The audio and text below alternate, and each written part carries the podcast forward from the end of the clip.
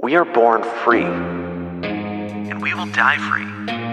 The time in between, though, That's complicated. in that time, governments, institutions, and our egos will limit our ability to find true freedom in this life. These are real stories of real people overcoming the odds, persevering in justice, and unlocking their potential. Welcome to Finding Freedom. Here's your host, John Odermatt. Hey, hey, welcome back. Welcome back to another episode of Finding Freedom right here on the Lions of Liberty Network. And uh, have a great discussion lined up today. Going to be talking with a really interesting guy about cryptocurrency, about uh, encrypted messaging, about a whole host of other different things that I know uh, you all are going to love.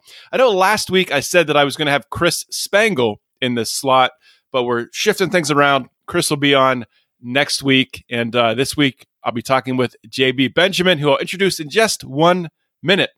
But before I do that, I just want to remind you guys if you like this content, if you like what we do, please consider supporting us. You can uh, do that on uh, Patreon, patreon.com slash Lions of Liberty or Lions of locals.com. You can get bonus content and uh, and all that good stuff. So check that out. Without any further delay, though, let's bring JB in here.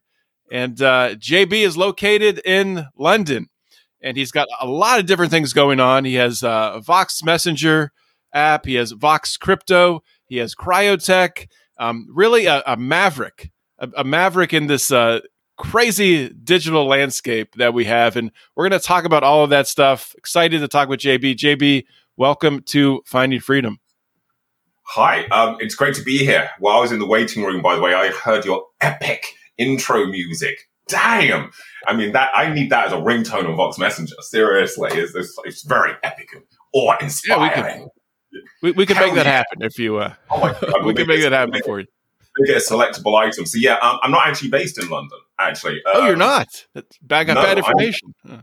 Yeah, I'm actually based in Warwickshire, which is right in the Midlands, right in the Okay. middle of England. I, I live in a town called Nuneaton, and um, I, my, I've moved all of my companies to Coventry. And there was actually a very conscious reason for that because London, to put into perspective for Americans, is kind of like Washington, D.C. We know what kind of a swamp Washington, D.C. can be. Well, think of Washington, D.C. on crack times six. And that's London, basically. So I was like, you know what? No, I'm moving all my tech companies out there we're going to impl- uh, one of our internal policies is that we don't we don't want to keep bringing people in. We're actually going to if we can't find a talent here locally, we're going to train people, and it doesn't matter. We don't care how long it's going to take, or how much money it's going to cost. We'll retrain them. If we need coders, we'll train them here. That's part of the reason why we're we're bringing these companies here because you know you can't rely on governments to take care of state funding and keeping schools running, can you? Not you know apparently. So I do have three companies. I've got Kryotech, where I created the world's first post-quantum encrypted chat messenger, uh, and Vox Crypto, which actually allows you to do bulk um, crypto transfers without having to worry about multiple gas fees. And on top of that, we designed it in such a way that your money is not actually stored in a holding smart contract like any of the other crypto wrappers that operate, which basically means there's no juicy little attack surfaces for hackers to go after. And there's no excuses for us to go, Oh my God, guys, we're really sorry about this, but the contract, it kind of got hacked somehow. We don't know how. By, by the way, ignore us driving off in the Maserati. It's all good. No, so we are, we designed the smart contract. So it's not even a holding smart contract. Does all the processing on the fly. Then my other company is Djinn Technologies, where I solved another problem, which is how do you synchronize multiple camera feeds in 3D without needing somebody to walk around with a QR code or put sticky codes all over the place. So I created an algorithm for um, autonomous, intelligent, markerless camera sync, so you can instantly synchronize hundreds of cameras to create a real-time 3D landscape which you can then navigate around in six degrees of freedom. We've got a patent out for uh, that we've currently got in process for that. And then my third company is Gorgon Black Box, which is my private military corporation, which is where we uh, take the technologies that we develop at Kryotech and Djinn and we build them out for military and private security applications.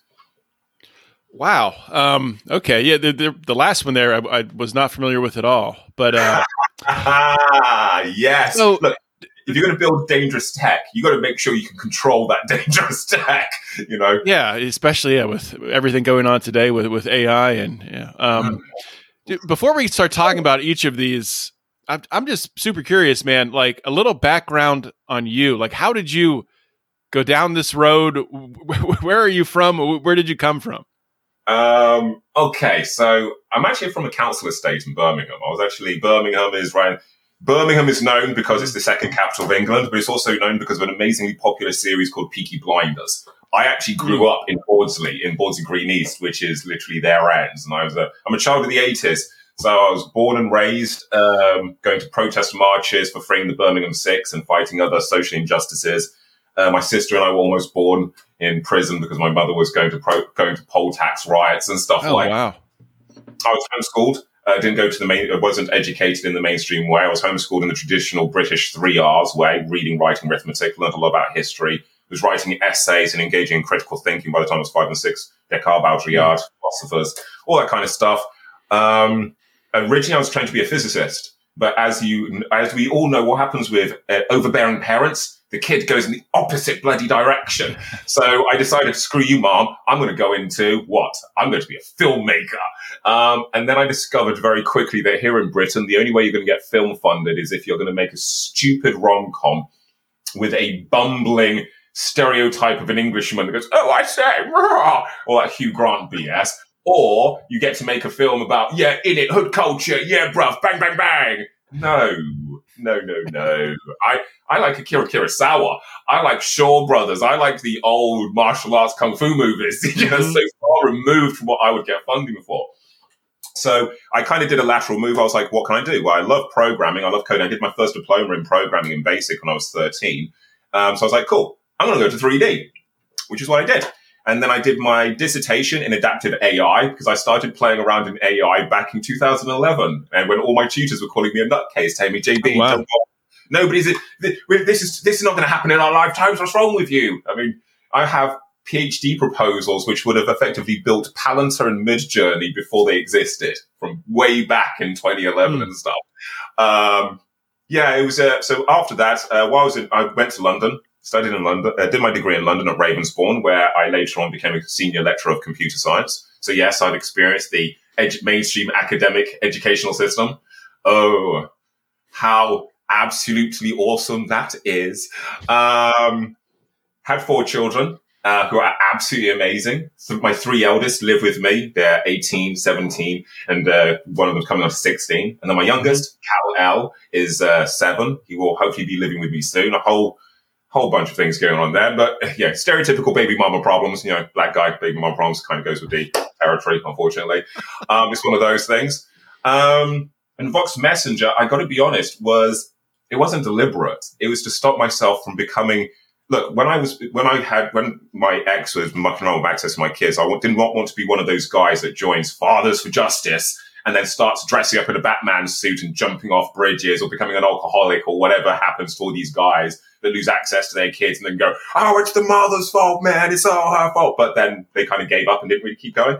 You know, I didn't want to be those guys, basically kind of like my dad. So, um, I just basically c- built Vox Messenger to stop myself from going insane. Um, it was just to keep to kill time between court cases and court hearings originally. But then I realized actually there's a problem here. If we look at all the different social media networks, they are exploiting our digital selves. Now, because of my background in education, I feel very passionately about activi- about you know activism, our humanity, and Mhm. certain things like not exploiting fellow human beings. And that's what what that is what advertising revenue is. That's what that's what targeted re-ads, retargeted ads are. They are exploitation of your digital soul.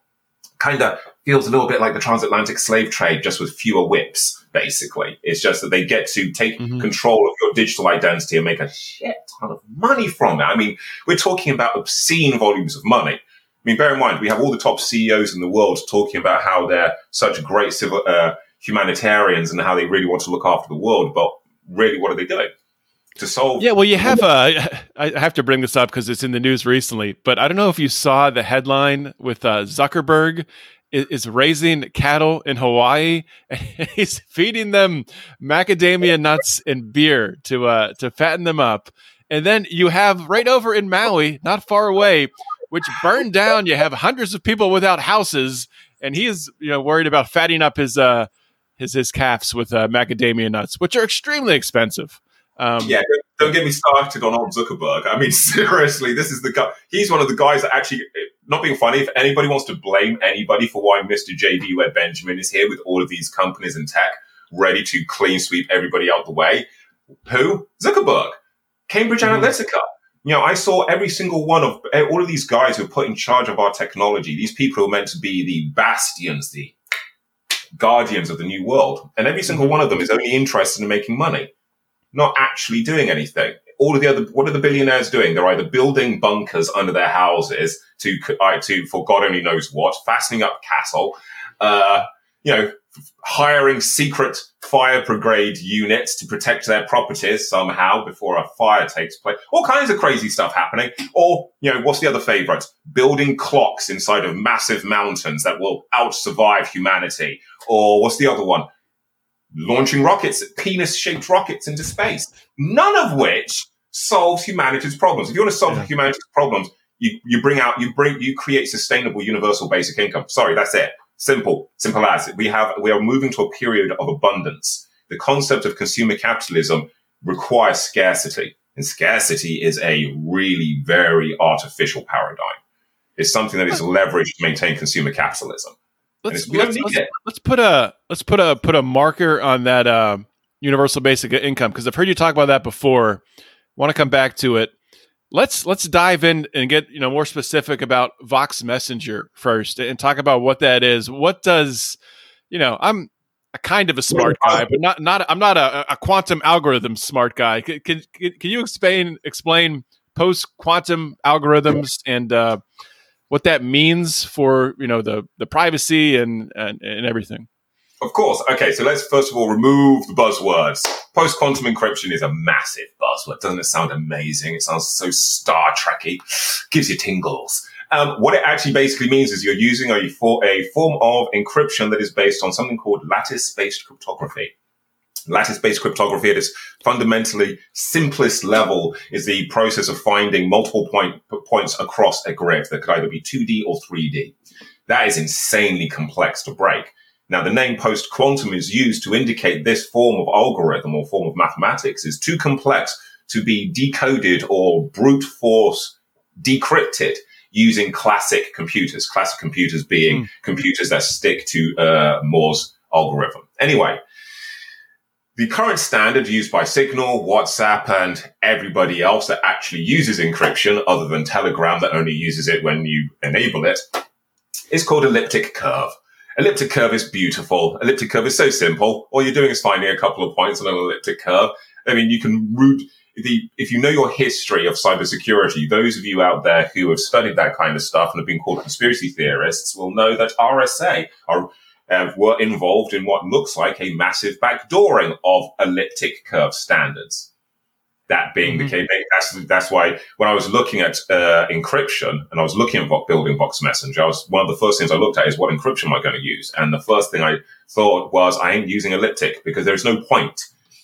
Now, what is the purpose of Vox Messenger? The purpose of Vox Messenger is to give everybody back their ability to communicate privately without oversight without the fear of somebody stealing their data for ads retargeting and then using their data and all of that information about how they speak, who they speak to, what they speak about for ads revenue generation.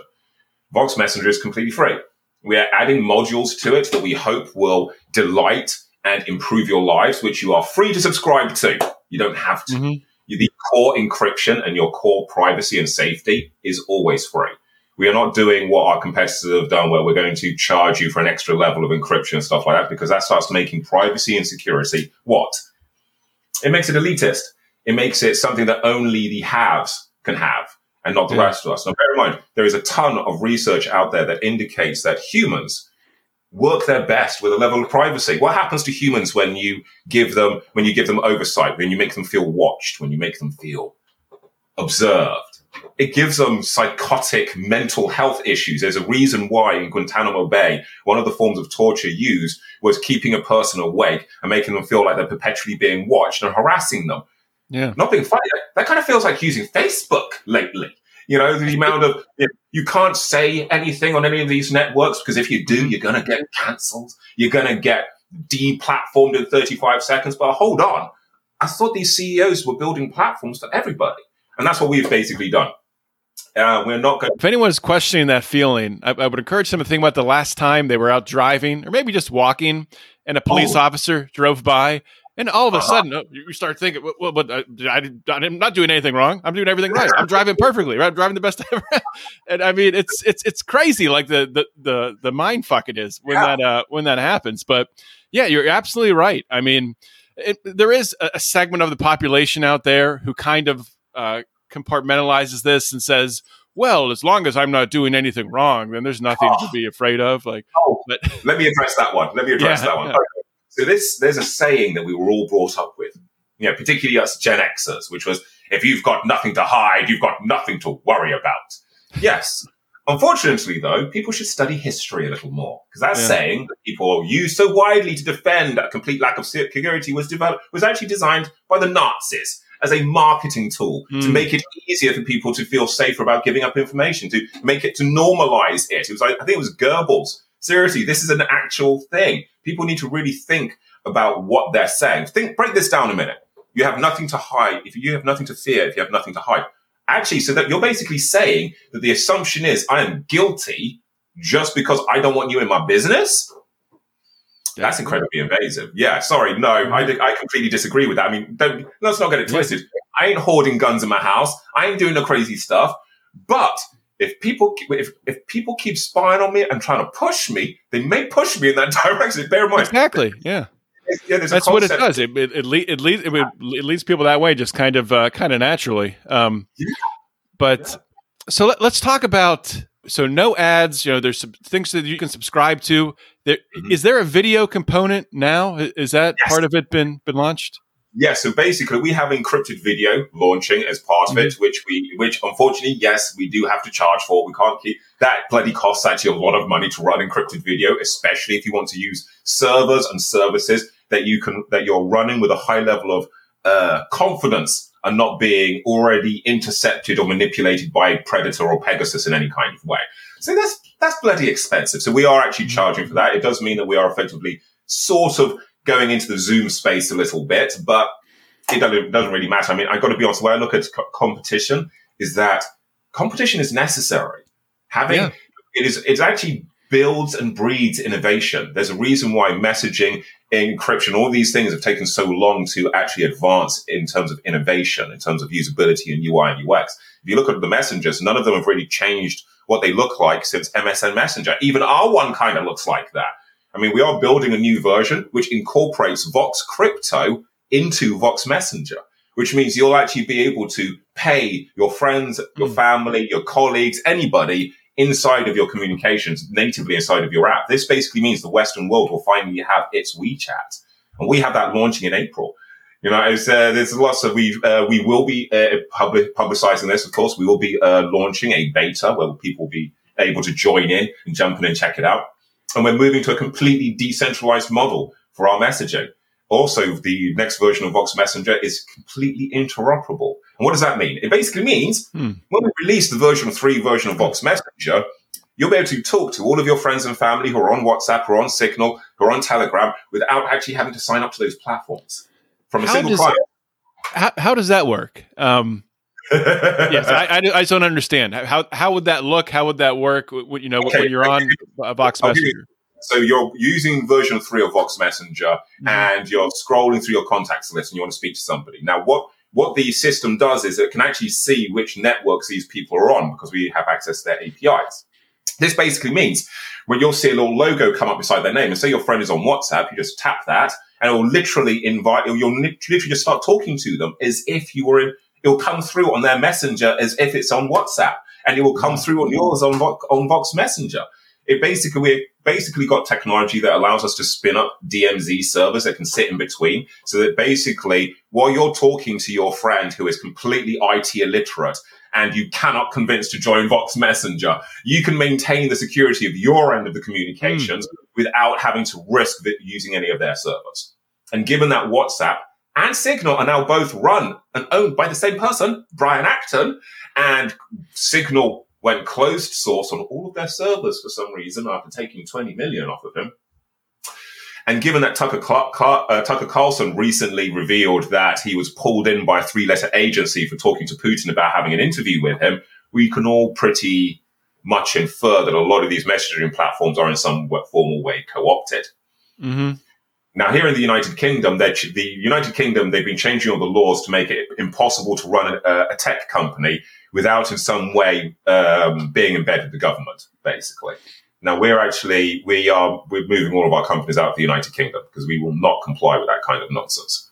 At the end of the day, we build our products for our consumers and our shareholders to benefit mm-hmm. from know, and at a bigger scale, we're building it for the objective of providing a sustainable platform that generates revenue for universal basic income. So I'm curious, this interruptibility, tough word to say, but really, really, uh, I'm going to start using that word all the time now. Sounds so impressive. yeah. I'm so interoperable with you, man. what, why hasn't anyone else done this before? because it doesn't really benefit them. Think about it. The only reason why any of the social media platforms, communication networks right now are looking at interoperability is because the European Union have made it mandatory as part of GDPR. As said to basically, they're fed up of all of these big tech billionaires who are all from the US predominantly, uh, basically snarf, snarfing up every single person's personal details and then selling it to the highest bidder while at the same time claiming to be patriots and trying to be claiming that they're going to be the ones that save us and lead us to the promised land. Yeah. Um, yeah. No. it's, it's, yeah, it's one of those. Unfortunately, all of these systems are designed to make money, but they, they're make, kind of making money for the point of making money when I ran the revenue projections of all the different systems I've been building over the years, part of the reason why I decided that we're going to do a form, we're going to contribute towards universal basic income as an end, as a goal is because I was very unsettled by the volume. I know it's going to sound nuts. I was very unsettled by the amounts of money based on the financial modeling that this stuff could make. Mm. Because look at all the people around us who have that kind of money. Scary ass people. you know, and generally yeah. are any of us better off for it? So, you know, you, got to know what you're going to do with it if you're going to go earn it. Yeah, I think I think this maybe I'm wrong, but I think this ties back to your thoughts on universal basic income because if I'm understanding this correctly, the way that you're looking at it is sort of this uh, like a voluntary network of universal basic income you know yeah right? essentially. So basically the biggest problem with universal basic income if you look at it as a way as a way of solving poverty is that every single time a person mentions it they'll go oh my god we're going to save everybody with universal basic income and nobody's going to have to work again. It's going to be amazing. By the way we're going to have to put some people's taxes up. Hold on what? You know and that's about where it falls flat on its face. You know oh unless you're sam altman and you want to jam, you for, you pay the poorest people in the poorest parts of the world to give up their digital identity by shoving their face into a silver orb with a very sketchy plan for how that's going to lead to UBI. It hasn't been explained how it's going to even be sustained, actually. We worked out very quickly that all the different platforms we have, then we have Vox, we have Vox Messenger, we have um, Vox Crypto, which is coming out. Vox Crypto, what makes Vox Crypto as a crypto wallet different to everybody else is that we built, as I said, that smart contract that allows you to send, say, $100 to 500 people, but you only pay one gas fee. That works out. Which is huge. I mean, just to yeah. pause on that, that's, that's incredible. Like, yeah. yeah. And we got partnerships with Transak because we're going to be adding uh, debit card and credit card on ramping natively in app, none of this iframe crap. We got on chain KYC and AML coming because yes, we looked at KYC and AML. It's horrible. It feels invasive. Yes, stare at the camera and flash my passport. What? And then on top of that, you don't even know who has access to it. With our mm-hmm. on-chain KYC and AML system, it's on the blockchain. And not just that, we have a trigger system built in. So if any institution checks or requests your KYC or AML ID, it's recorded on the blockchain that that happened and you get notified in app. You know, so we have all of mm. these things which are improving the experience. There are compromises that have to be done, unfortunately, like KYC and AML to avoid certain things. But at the same time, they do not have to be over leveraged in a draconian kind of spycraft kind of way. They can be, we're a firm believer in all of my companies of being a light touch. I mean, I'll give you an example. In, uh, how do you stop people from communicating about or trading in child pornography, human trafficking, or terrorist content? How do you do that at the moment before homomorphic encryption has come out? How do you do that without having to hand over keys and decrypt everybody? Mm-hmm. We actually have, we're, we've actually got a solution that we're building. Um, How do you do it?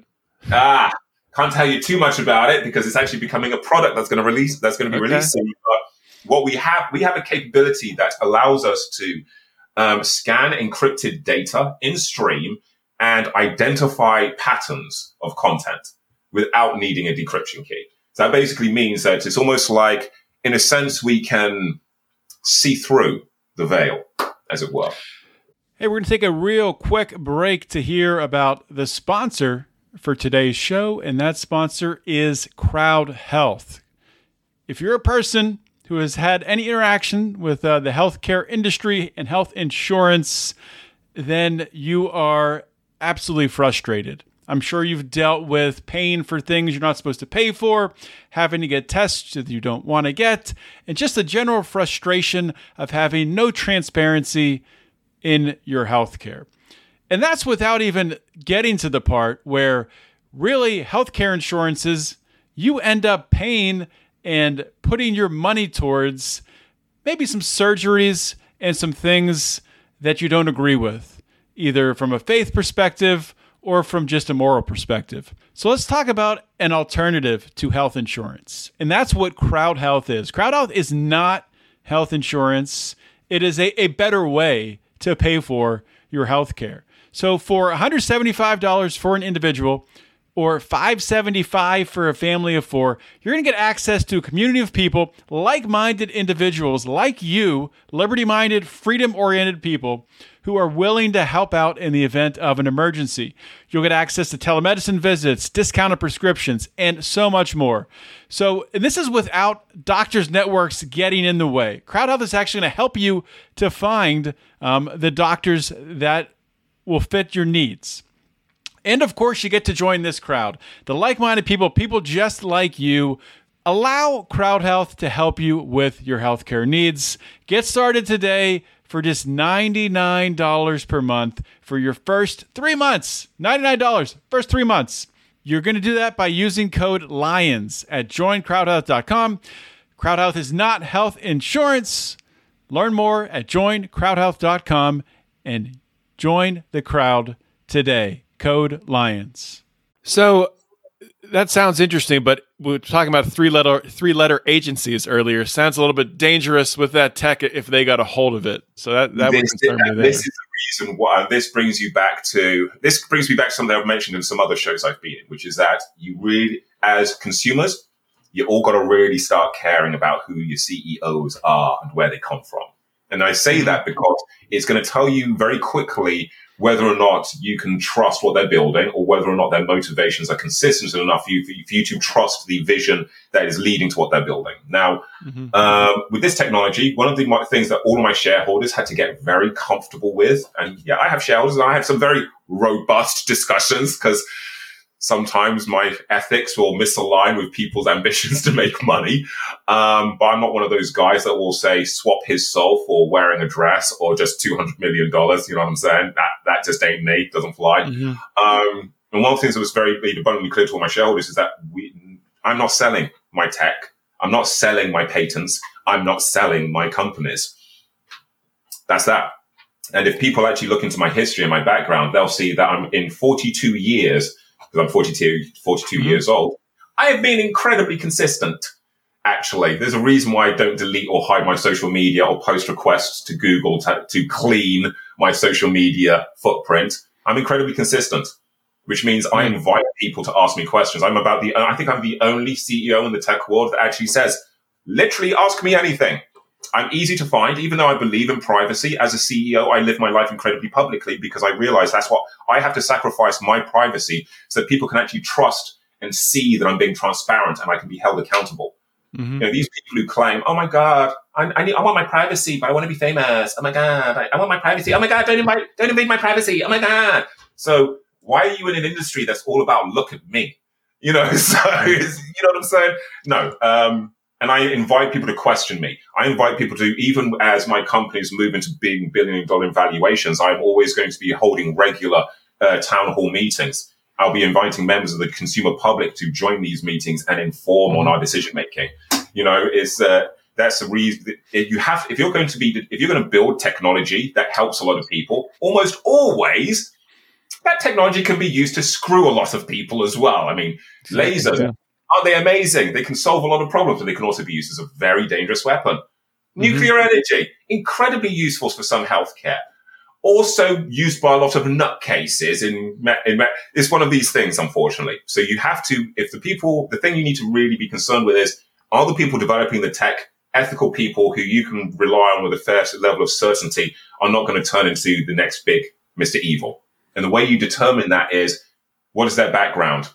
Were they born with a silver spoon in their mouth? Because I'm telling you now, if they were, there's a super high probability they're not aiming it. They're not going to be interested in your in your version of reality. I mean, when mm-hmm. I've, I've I've met a lot of super rich people, and a lot of them are super nice, but they're almost all completely div- divorced from the reality that the majority of us experience. And mm. given that we have CEOs running companies, which we are reliant on in our everyday lives practically now, shouldn't we, shouldn't these companies being led by people who are slightly closer to our life experience? So they're actually slightly going to have a better realization of what we actually need. Building products is not about doing trend searches and that kind of nonsense. It's about looking at the socio looking at the socioeconomics, looking at the sociopolitics of the world around you. What does the world need? You know? Yeah, and that's I mean that's truly what an entrepreneur should be at, at, the heart of it, right? You're solving solving these problems, looking at the the problems that are ailing society, and uh, and trying your best to solve them. And yeah, it's it's gotten in this kind of way where the uh, the the Musks of the world, the Zuckerbergs, the uh, I'm, I'm, trying to blank on more millionaires' names. The Larry Finks, BlackRock, Bezos, Bezos yeah. Gates. You know, the less you know, it goes yeah, on. yeah, and they, they, they get in this uh, this mindset where they almost want to play God, and yeah. I think it's extremely dangerous. And I talk about in that intro at the beginning that I run, talk about overcoming your ego. It's yeah. and it seems like you've been able to do that in a in a way, and um, just curious why do you think why do you think that is? Is that something from you know the way you were raised or um, where does that come from?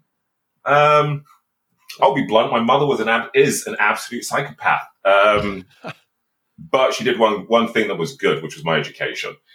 Um, I was, my sister and I were engaging in critical thinking from a very early age. That is a clear definer between, one of the things that def, is a defining trait between Gen X and Gen Z is that Gen mm-hmm. Xers generally we there's critical critical thinking was forced on us from an incredibly early age, and I studied philosophy and psychology. I also studied behavioral psychology uh, because I wanted to learn how to make machines better, basically. And that's when I started realizing a lot of crazy, realizing a lot of things, and realizing how screwed most of humanity is actually at a very base level. Um, but I would say it's my education. Um, I had a very, I'll give you an example. My education was incredibly pragmatic. It wasn't about picking sides. I'd everything, the unvarnished horrifics, the good sides and bad sides of history about everybody. In terms of religion, I was taught, I was made to read almost all the major books. And then my mother was like, by the way, this all complete made up nonsense. You've now understand science. Come up to your own mind, make your own decisions about it. And I must admit, I gravitated more towards science than anything else. I had a very heavily science dominated upbringing. I didn't have toys. I, for presents, I got chemistry sets, microscopes and books. You know, so when you have that background, oh, I'm bearing in mind this background is this is set against a backdrop of living in a very poor council estate in Birmingham that's incredibly rough and is just up the road from one of the roughest parts of England at that point in time, Chelmsley Woods. You know, that backdrop as well also helps to hone how you want to fix things because you suddenly realize that a lot of when you're learning history and you're having this education and you're living in poverty, one of the things you learn very quickly is that poverty is a consistent across history. And it seems to be a consistent across history because it seems to be about scarcity, the haves and the haves nots. And you learn very quickly that um, these are artificial constructs.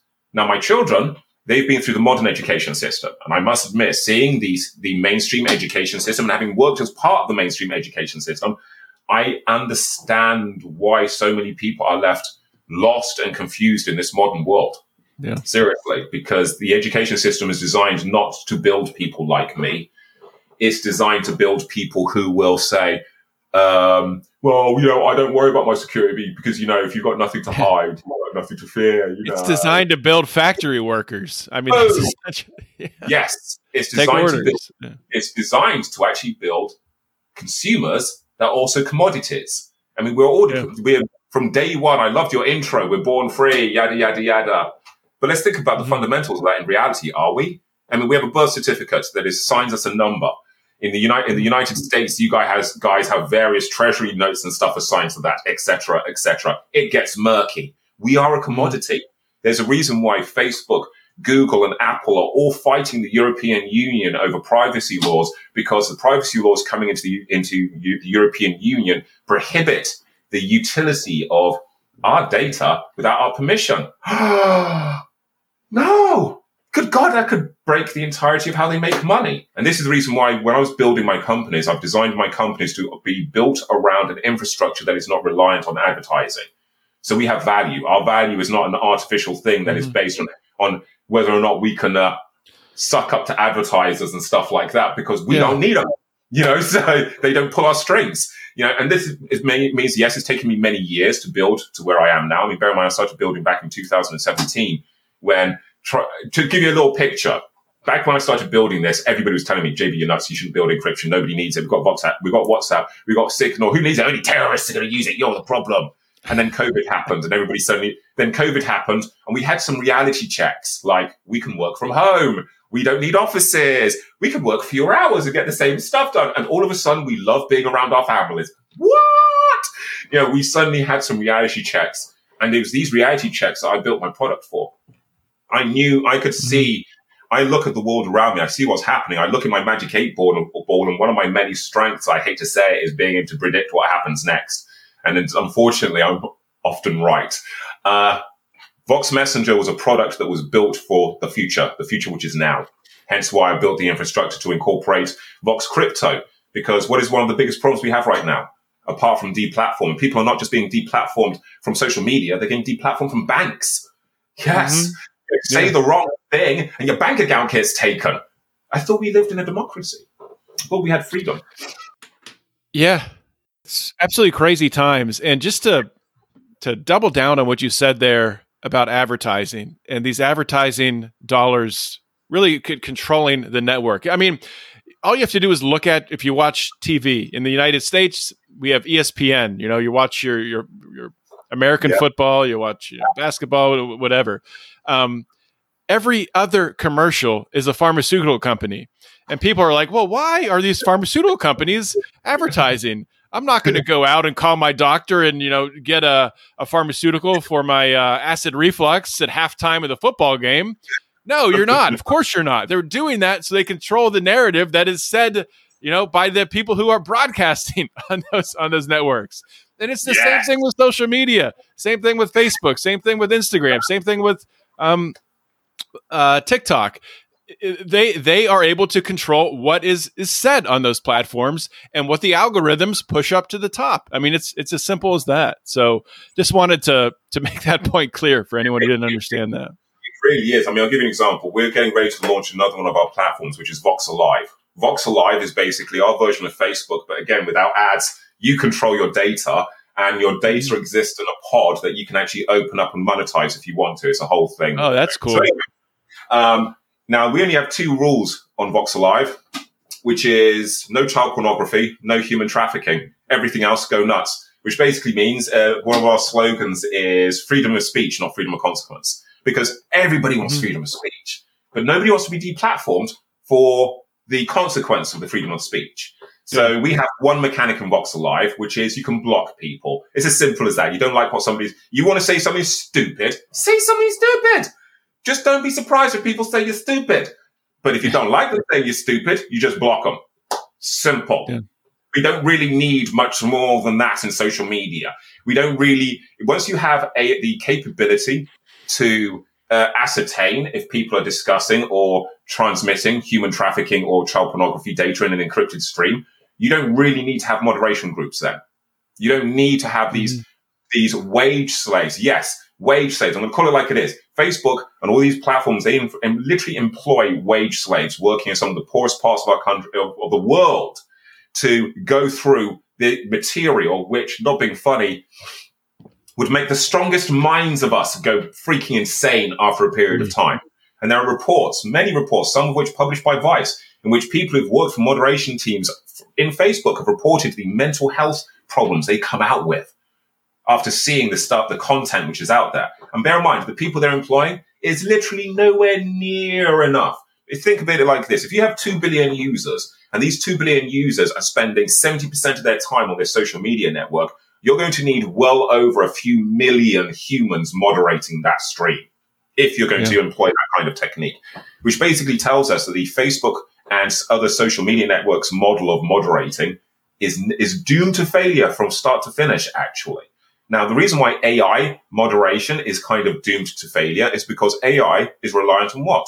Computer vision.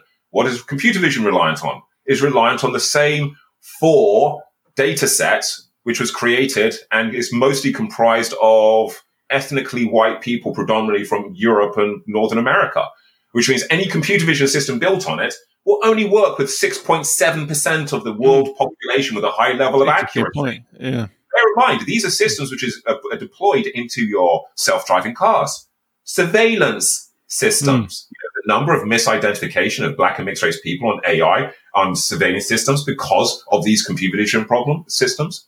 It's not that AI is trying to be racist or anything like that. It's just that the systems which have been designed are designed with little to no thought. And they're not designed with the majority of us in, in worldview. This is the reason why when we're building, when we build a product with AI here at Kryotech or any of the other companies, we, you, we build off of open source AIs. We do not use anything made by OpenAI or Facebook because we already know what they've been doing and we've been monitoring their utility of data for the longest time. And we find sources of clean data. And if we can't, we then, we will then build an educated system to create reliable synthetic data. On top mm-hmm. of that, those, with our, on top of those, uh, the new data sets that we're building for computer vision, we're also going to be donating those out to the world as well. So the world has more than just four freaking facial recognition data sets. It's just mind blowing to me, but there's a reason why this hasn't changed.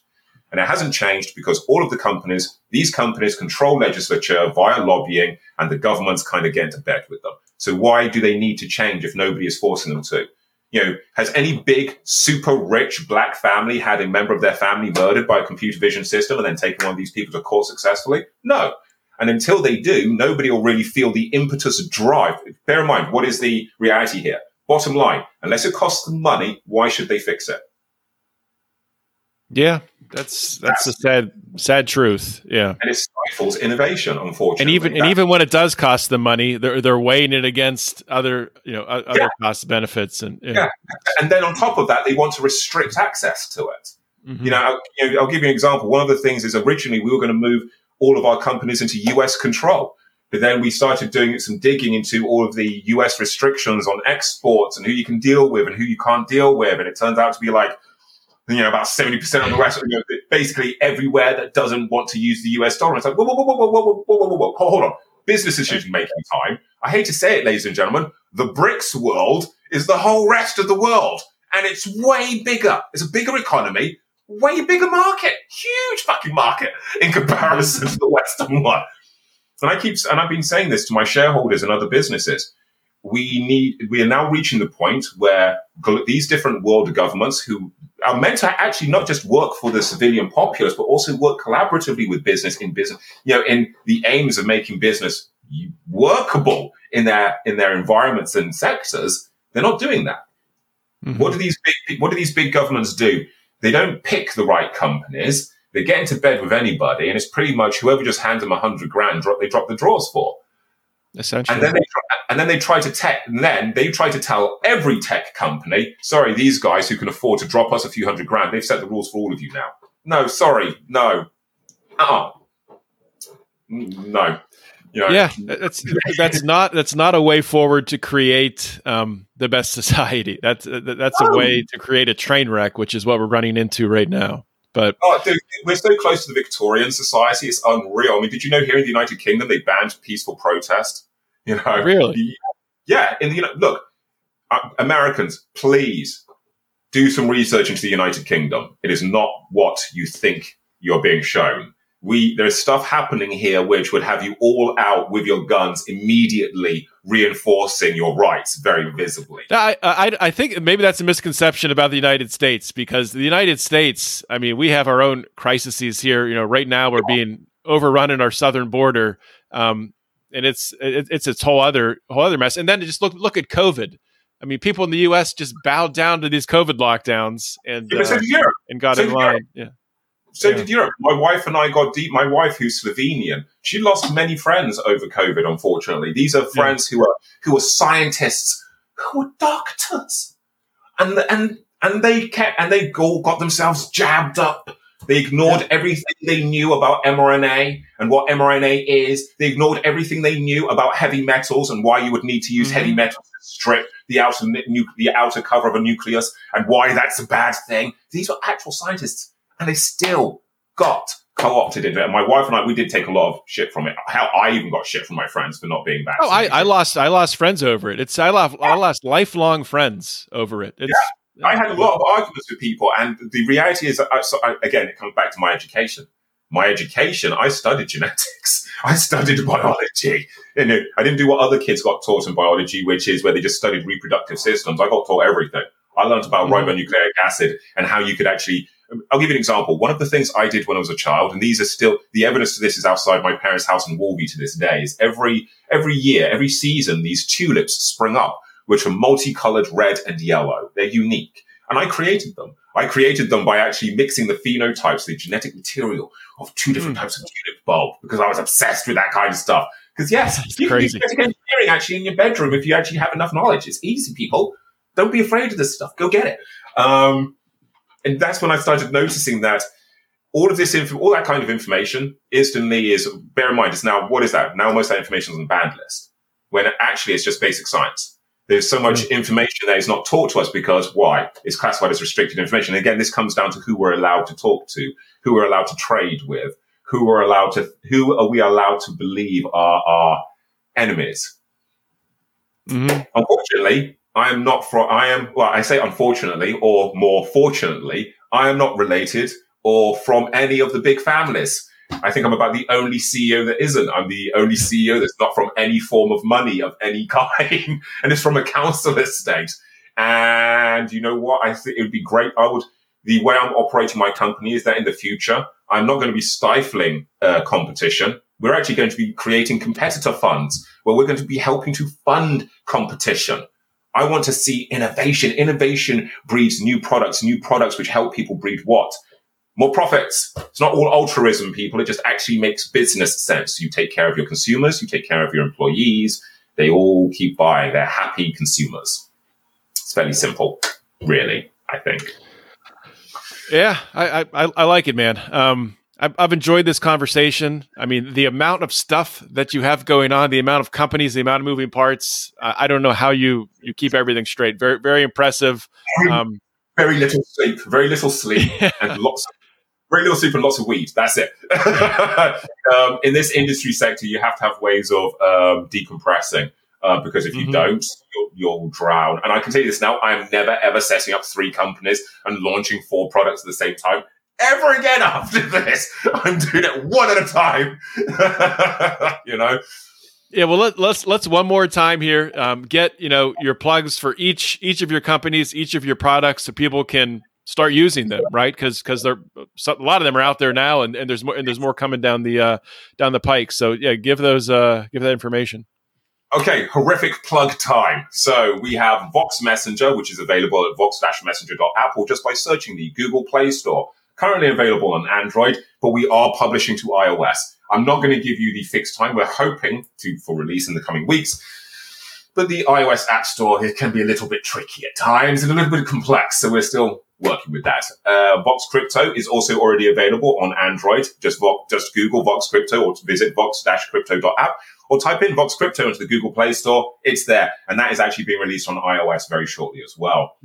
We have a new version of Vox Messenger coming out, which is version three, um, which is decentralized, interoperable, and actually combines uh, Vox Crypto, the crypto wallet and bill payment capabilities into one application, which is about April time we're looking at for that.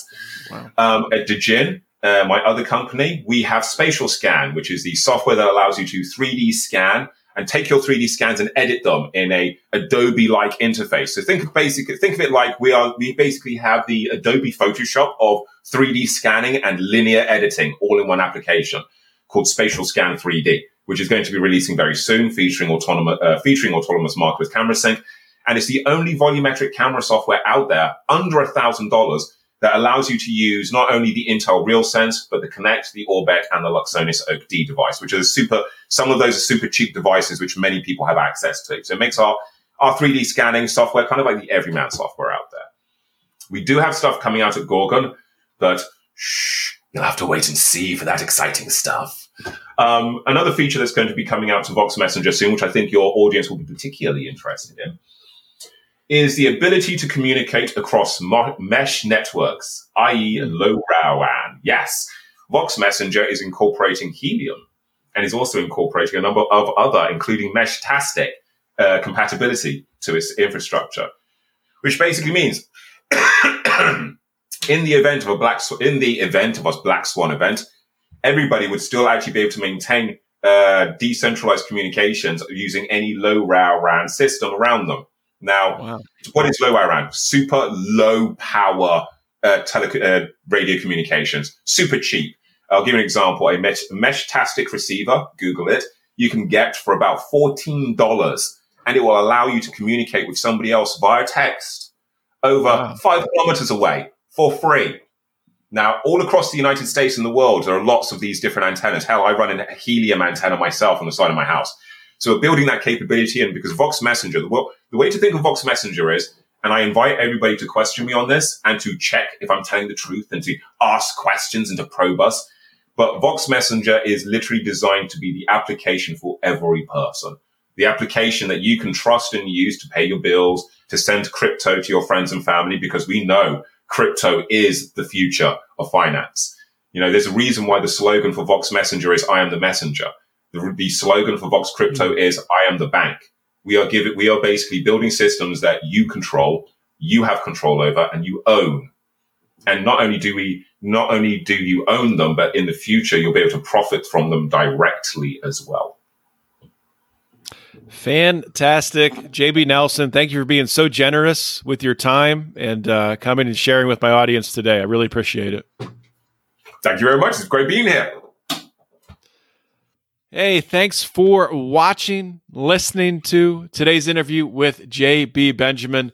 Just a, an awesome guy, really impressive um, CEO, founder who has so much stuff going on in the uh, the digital space, the crypto space, the uh, mess- messaging space, the encrypted messaging space, and tying much of that together in very interesting ways. So I learned a ton throughout the course of this interview, and I'm looking forward to trying out his products if you guys like what we do here at Lions of Liberty, if you like the content, if you like my show, Brian's show, our content we have on Fridays with Wars, please consider supporting us. Patreon.com slash Lions of Liberty or lionsofliberty.locals.com. It helps us. We can help you with some bonus content, give you some uh, some more stuff for your uh, listening pleasure. And uh, yeah, it's a win win for everyone. Hope everyone has had a great start to the new year. We'll keep it going next week. On next week's podcast, I'll be bringing on Chris Spangle to talk about the future of podcasting. So be sure to subscribe so you get this uh, this podcast, Lions of Liberty, or Finding Freedom. If you're on just the uh, the solo podcast feed for this show, either is fine. Same great show. Um, just be sure to subscribe so you get delivered to your little listening device in your pocket that we call a cell phone. I will see y'all next week. In the meantime, always remember to keep your head up and those fires of liberty burning.